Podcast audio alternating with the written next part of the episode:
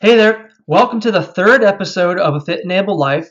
Today's episode, we're talking with Kevin Prue of Prue Physical Therapy. Kevin is a physical therapist. He's and he has a long experience with, with working with injured athletes, not only professionally, but from being an injured athlete himself.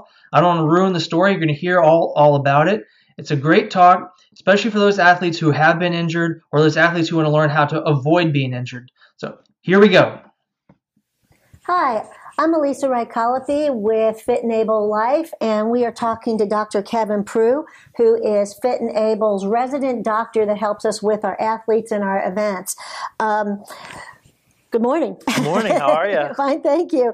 Well, first of all, I have to say, when I first met you, I looked at your name and you had alphabet soup after your name. So, can you tell us what your credentials are in your training? Sure. So, I'm a licensed physical therapist. Um, I've received my doctorate from Duke University. So, the PT stands for physical therapist. The DPT stands for Doctor of Physical Therapy. I know it's kind of redundant, but for whatever reason, that's what we like to do in our profession.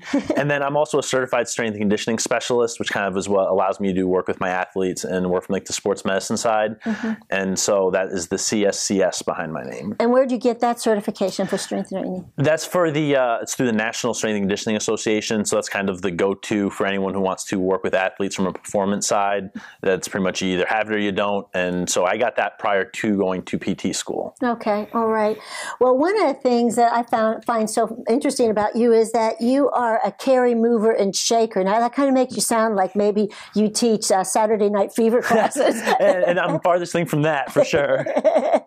Tell us about that. So the movers and shakers, it was uh, I believe it was the first year that we had that this year. And it's through the Cary magazine, and it was kind of influential people in the community. I believe it was under the age of 40, and it's, it's people who get out and get involved and and try to make Cary a better place through business, nonprofit organizations, and that sort of thing. So it, I was definitely honored to be a part of that. Uh, I've only been in Cary for a couple of years, so kind of getting that recognition early on in my practice and being to the community is something I'm definitely proud of. Well, I know that you've been a huge asset to Fit and Able, which is a, a nonprofit that you dove in and you've been helping us tremendously.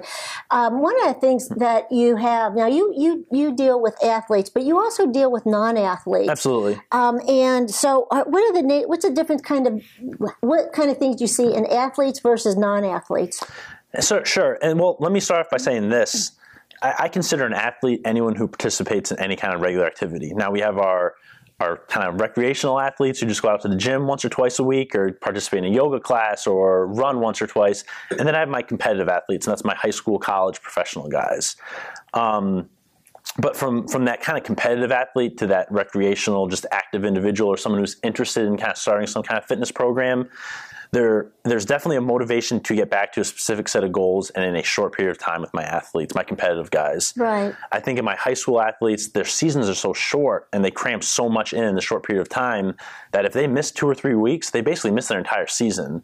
So we're on a very tight timeline when we're working with them versus someone who's just trying to get back into running or kind of dealing with a little bit of ankle pain because they just started running again obviously they want to get back and that's why they're coming to see me right. but there's not that urgency to hey we have two weeks otherwise we're going to lose out in this entire season and that can come down to a college scholarship or not for some of my high school guys right.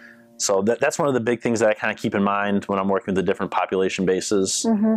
now when you deal with a non-athlete too are you dealing with people that are struggling with activities of daily living trying to get back into sure. Know, from recovery from surgery or an accident of some kind? Yeah, absolutely. Um, I actually don't see too many post-op or after surgery patients here, and I think part of that's because I'm new and I haven't really developed a ton of relationships with orthopedic surgeons yet, and the majority of my patients kind of come to me first for an evaluation, and then a lot of times we can kind of treat their problem without even going the surgical route. But um, we do treat the acti- activities of daily living. We do have things that if someone's just having trouble getting up out of bed, you know, just a lot of shoulder pain, a lot of stiffness, something like that. We, we absolutely work with them and, and work towards just starting to move towards a healthier lifestyle. A lot of times when people are coming to me with those types of problems, getting in and out of the car, getting up out of bed, there's other factors that are involved, whether it's diet, exercise or lack thereof, sleep problems. Right. Some of that stuff we do try to address. And so we take that small problem that they started having, that's why they came to see me, and kind of spider it out into this bigger lifestyle change. Right. Well, as any health professional that deals with lifestyle change, I know it's a really a big struggle to get people to make that jump to change, um, and getting people, especially moving, physical activity, getting people that are sedentary into a, routine movement of some kind. Do you have um, do you have patients where you've been successful with getting that happen? Where you know that they were very sedentary, and after working with you and working through things, that they you know started walking two or three times a week for a few minutes. Absolutely, and so I think. The, the most important thing is they have to want to make that change. They have to be committed to it. And I think when they make that phone call to me or my office, they've already made that decision that they, they know something's wrong and they want to change something. So that's the first big step. And then the second step is make sure we can kind of show them goals that are reasonable, things that they can accomplish and are tangible. So, hey, if you're not doing any walking at all, let's not make this huge goal of seven days a week. Let's say let's two times a week and hold them accountable and they hold themselves accountable and, and I'll check in with them so if I saw them you know, on the first week of the month, if it's two or three weeks later and I still haven't seen them, I'll shoot them an email or a phone call and say, how many miles have you gotten in this week or how many times have you gotten up? And most of the time people are, I'm, I'm there, I've done it two times, I've done, even it three times this week. And every so often, it's kind of like, oops, I forgot. You, know, you, still have two days. You still have Saturday, Sunday, so go get it done. and so that accountability is huge. And, and just, I think that's why I like the nature of my practice, where it's very personable. I can take the time to make those phone calls and do some of that stuff. And it's a very community kind of atmosphere, is what we're going for. And I, my patients know that their goals are just as important to them as they are to me. Right. And so I think that's a huge way to get them to move from sedentary to at least in that right direction of activity. Right. And so it's nice that you're dealing with that on an individual basis. You mm-hmm. don't have a rubber stamp of what mm-hmm. people should be doing. That's mm-hmm. that's I'm you know know that's helpful. Well, have there ever been a time in your life personally that you have not felt fit and able? so, fortunately, so my background, I played college baseball and, and I played a bunch of sports growing up, and I was always very active. So I would say fit was always something I kind of shot for and was kind of needed. I had dreams of being a professional baseball player and that sort of thing. But um, what team? It didn't matter. It's a, it's a business. Whoever wanted me, I'd take them. Um, but uh, the reality is, I, I had uh, elbow reconstruction my freshman year of college, and I had a rotator cuff surgery my senior year of college when I was kind of making the decision of what I wanted to do. Did I want to try and work out some of these pro teams I got invited to work out with and, and things like that? But so able not as much. When when I was kind of casted up and, and, really braced with my elbow reconstruction in particular it, it was you know three months in, in, casts and braces and I couldn't throw for seven months. And being on the field watching my teammates do things especially your freshman year in college when me, I went to college to play baseball. I, I, didn't even know what I wanted to study while I was there. so, so I felt very unable. Yeah. And so that was a very frustrating process. And that's actually how I got into PT is I had a great physical therapist with me in, in Philadelphia when I was going to school and just kind of learning more about the profession and, and the things that they can accomplish and do. And right. so going from the can't even move my arm at all to back on the mound throwing was going from that unable to able and kind of said, wow, that made a huge difference in my life. And that's how I ended up here, kind of. Well, it's interesting because they, what you're also touching on there too is not the physical part, but there is a real emotional, mental aspect to that too in recovery.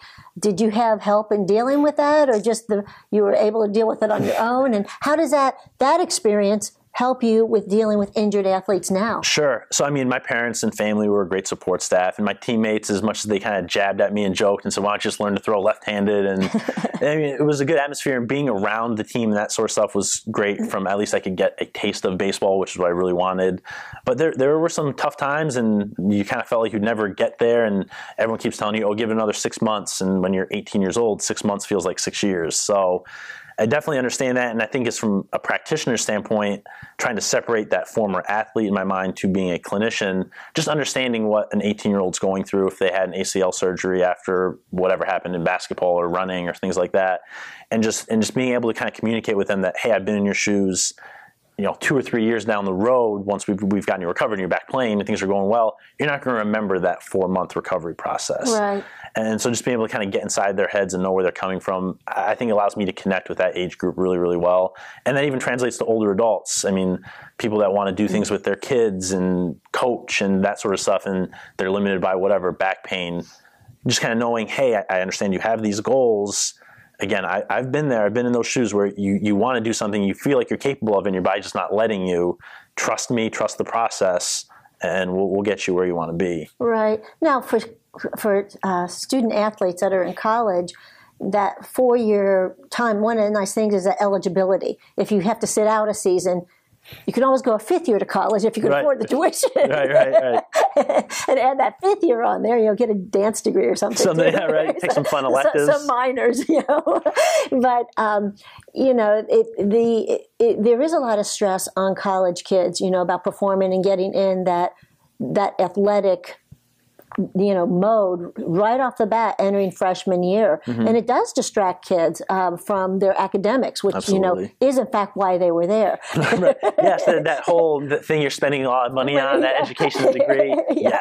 Yes. so, but it, it, I could see that it would be, uh, you know, cause a little bit, um, a lot of anxiety for and, and distraction for a young athlete that, you know, their dream is being sort of washed away from them. Yeah, and then you add in you know the scholarship athletes where a lot of they're starting to make transitions to where you get four year scholarships no matter what.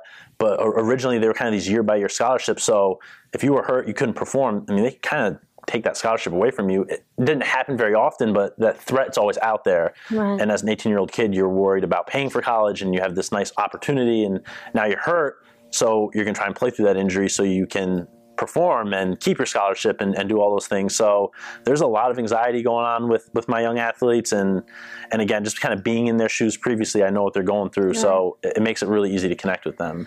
Well, and also because you're dealing with young athletes, um, high schoolers and young college students too. Um, do you also have to sort of help with the psyche of parents and dealing with those same worries? You know, Yeah. That the, you know the parents that hear Olympic music in their ears and things like that. Yeah, that's a completely different animal to deal with. But uh, there's, I, I think attacking it with parents, I try to attack from the injury prevention side a little bit more, and, and talking about you know proper mechanics from an early age, and and not overdoing things, and and stopping those injuries before they happen. Because ultimately, that's kind of a parent's worst nightmare as well. Is they've invested all this time and, and money and, and love and care into their child's dream of whatever it is, whether it's making the high school varsity team, playing in college, playing professionally, and you're scared to death that your kids something's going to happen to them.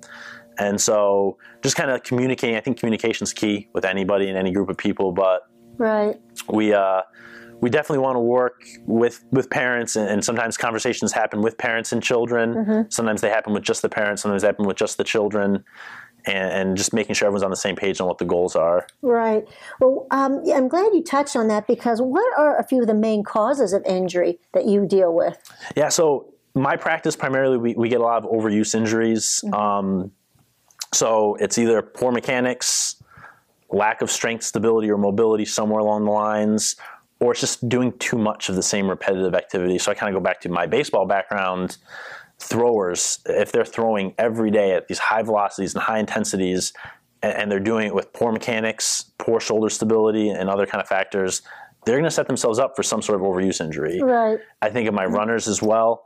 We, we talk about runners as being kind of these crazy on, on the far wing of things where they, they have knee pain, ankle pain. It doesn't really matter. They're going to go out and run. It can be raining, it can be snowing. And, so, again, if you're running with poor mechanics or poor hip stability and control, you're going to set yourself up for some knee problems or ankle problems. They may not be severe, but it's enough to linger for a while. And that, that constant lingering is going to make you change your mechanics even more because you're going to try and compensate. And so that can lead to some of those more serious injuries. So I always try to address get on a good training program, have someone look at your mechanics no matter what sport it is to make sure you're you're doing the things the right way. And then even if you're a runner and you think that you just want to run and have that cardiovascular endurance, don't ignore that strength training and that stability and mobility aspect of having a nice fit body. Right. Well, it's interesting that when I guess Coach K came up with the dynamic stretching rather than static stretching before performance and training and all Yep. that, and we started incorporating um, when we started incorporating um, that into other sports, like I brought it into track and field and cross country, that we found that we really also had to watch how people did those drills too. Because if they were learning these drills and doing having poor mechanics, we were actually injuring our athletes before they even got onto the playing Yeah, field. Yeah, it's, it's so true. I mean, you, you think about we, we learn these I call them motor patterns, but coordination things like that. where you can develop a bad habit very, very quickly. Mm-hmm. And it's really, really hard to unlearn that bad habit. And so it, it, it's so much easier to spend three minutes really focusing on when your athlete's going through this dynamic warm up than it is to take four months after they've injured themselves because they've learned this poor movement pattern through their dynamic warm up Right. and now we're trying to correct it. So it's so important. And like you said, the dynamic stretching beforehand, I think that's becoming a little bit more mainstream and, and people are understanding that. But that kind of long hold stretch that we used to do growing up in gym class and things like that is really ideal for after. Right. And so getting that heart rate up and getting the joints moving and all those things through a dynamic warm up are one of the best ways to help prevent some of these injuries. Yeah, it sort of lubricates your body and gets it ready for motion. And Yeah. you know, I, I, I really liked it. And I found, I, even though my I, I did not become an athlete until I was in college, and I wasn't a great athlete. I just realized I could move. There you go. Yes, it's a great feeling. it's a great feeling. But the um, and we'll talk about that on a later podcast. Sure. the, uh, but I, I never did do the uh, static stretching before running, Mm-hmm. even though I was marathoning and uh, doing Ironman distance events. And so I was delighted when it sort of became more into the mainstream of leg swings and you know just Sure. jumping, just more movement for warming up. Yeah. And I always did the static stretching afterwards, which I felt just comforting. I mean, the static stretching, I hoped it helped, but I knew it felt comforting to do it. Sure. You know? So you were you were ahead of the curve even I- right there. I- well, or just you know, totally missing the ball, one or the other. So, um, so then in prevention, which you've already covered, it, prevention is actually pretty easy. I mean, you, it's easier to prevent your injuries. That's, I, I'm always a big proponent of it's easier to prevent than it is to recover, and it doesn't mean you can prevent every injury out there. Right. But um, you know, I, I kind of like the thought process of we get our, our teeth checked annually by a dentist from a preventative standpoint. We get blood pressure checked. We get all these kind of major health things checked. But most people don't really. We get a physical. But if you think about a physical, it's kind of height, weight, heart rate, that sort of stuff. Make sure there's nothing glaring at you. But not a lot of people go get a musculoskeletal kind of checkup annually. And so that's something I'm kind of trying to push, especially with my, my high school athletes, because that's a great place to start with and that age group kind of learn behavior. Right. But coming into a place like mine or other clinics that do these, you know, 10, 15 minute screens where we can look at strength, stability, mobility, and kind of track progress as a student or, or athlete or, or human grows and ages and we can check things as they have these certain cut points and if a problem starts to arise or we start saying seeing you know hey your hip mobility has really decreased over the last couple of years maybe that's something we need to take a look at to prevent some hip arthritis down the line Right. And so I think that's going to be something that's more mainstream five, ten years from now. But it's something that it kind of makes sense to me, especially being a physical therapist and, and working with active people. But I don't think most people think of their joints and their ligaments and muscles as something that, that needs to be checked regularly. They only get checked when there's a problem. And, and I would like to kind of reverse that curve and get into that preventative medicine side, just like we have with other areas of healthcare. Right. Well, it just means educating people. Yeah. It's me. It's an education. You're an educator. Yep, and, Yeah. and I think that's I think that's one of the most valuable and underutilized aspects of any healthcare. It's it's patient education and and letting people understand what's happening with their body, why it's happening, and then what can they do to manage it at home so they're not so reliant on healthcare providers themselves. Right. I think that's the best thing. And so working with coaches and trainers and, and other people and just kind of saying, well, if you're working with this person on a regular basis, here are things that I would look for in the clinic. This is what you can look for. And so we can stop some of these problems before they occur. And if something does kind of seem a little out of, out of touch, that's when we can kind of step in and, and help out. Right. Now, you mentioned earlier that the, sometimes you do get cases that are just not for you know for your you to deal with. Sure. And I'm sure it flip flops that you get cases where you say you really need to see a surgeon, and then you see them back after surgery. Some- so, Yeah. so, but the um, what what basically wh- wh- the majority of cases you see, what kind of injuries are you actually seeing? So the majority of things I see, they're these kind of traumatic or, or overuse injuries that uh, my most common, I do a lot of shoulders with my background um, in baseball, a lot of knees, ankles, hips from my runners and that kind of population. But it's generally sports and orthopedic injuries. So something that you would think first gut, I need to go see an orthopedist for. That's the kind of stuff that I'm starting to get some traction with where people are just coming to see me first anyway. You kind of think about the typical healthcare system, you get hurt, you see your primary care, primary care sends you an orthopedist more often than not, the orthopedist sends you to PT anyway. Right. So we're trying to eliminate time and cost by just just go see the PT first, and then I can kind of determine yes, I can help you. No, I can't. This is the person you need to go see instead of me. Um, in some of those cases, things like even some things that we thought had to be operated on, like rotator cuff tears or meniscus tears, mm-hmm. the more research that comes out, it's finding that conservative treatment and strengthening and that sort of stuff, the, the PT work that I do, is just as effective, if not more effective, than surgery. Right. And so you're not going under the knife and going through those kind of risks and complications as well. Right. Um, well, the um, and I, the thing is, I, have sent my athletes to you, and mm-hmm. they have had great success, and they love coming to you and, and, have benefited from your advice and your guidance through their healing process. Um, so, what does being fit and able mean to you in terms of your patients? You said it earlier what it meant to you, sure. but what does it mean to you in terms of your patients? And how do you feel like you help these people, your patients? You call them patients or I call, clients? I call them so. If they're coming to me with an injury, I call them patients. If they're coming to me from a performance standpoint, I call them clients. But they're people, reality. So I, I, call them my friends, my my uh, potential customers, I guess. So how, how, when how do you help your people? yeah, um, your people become fit and able. Yeah. So I think that there's no one right answer to this question. I think everyone's goals are different, and whatever they need is is kind of what I try to help them with. Mm-hmm. Um, I've done things as far as just talking about nutrition with, with, some of your athletes and things that they can do for post workout, pre workout. Um, we've done some of the injury prevention screenings with them and gotten to talk about a little bit mechanics and that sort of stuff. But in general, I think Fit and Able is if you can you can you get up and move a little bit? I mean, the recommended guidelines are it's 30 minutes of exercise five days a week. You know, mm-hmm. kind of this moderate exercise. And to me, that's great. And I think if someone can shoot for that goal, that's awesome. But I want someone to go for their goals. So if if it's their first 5K and accomplishing that, that's fit and able to me from right. from my standpoint. Mm-hmm. If someone's goal is to just get down the stairs without pain, and they can do that and we accomplish that, they are fit and able. And so it's whatever someone's trying to accomplish, we try to help them get there. And so sometimes that takes a lot of visits with me and a lot of time and a lot of energy, and other things are a little bit quicker fixes. And so I think as long as we can keep your athletes working on a regular basis with you. I think you guys do a great job keeping people in line and keeping them on the right path. So I'm definitely happy to be a part of the team well, you are an important part of our team because we you write for us, and um, our athletes love your articles. And so now that we are in the uh, World Series, yes. Do you have a favorite team? I don't. Um, so being kind of so close to it, it, I don't have a favorite team that I root for. I have a lot of friends that are kind of kicking around the major leagues and different levels of professional baseball, and Matt Harvey, who actually pitched last night, is someone I played against in high school and growing up. So I watched him throw last night. How'd he look to you? He's he's a, he's one of the best pitchers in baseball. yeah.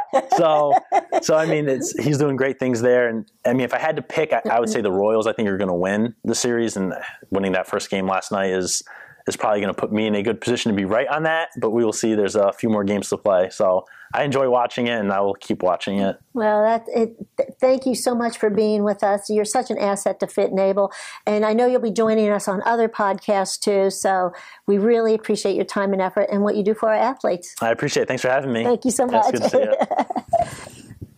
Kevin has been such an asset to Team Fit and Able. He has so much expertise, and he loves helping our athletes. He said that it's easier to prevent than it is to recover. And to help you with that, I'm linking to a bunch of his core and stretching and dynamic warm up videos in the show notes. If you have any questions about something that you might feel is a concern, you know, feel free to shoot him an email. And again, if you have questions that you'd like us to answer on the show, you know, shoot us an email. There's a form on the website. Please check it out. And if you like uh, what we're doing here, please drop us a, a comment or a review on iTunes. And don't forget get to subscribe or uh, to iTunes or YouTube, whether you're watching us there. And uh, until next time,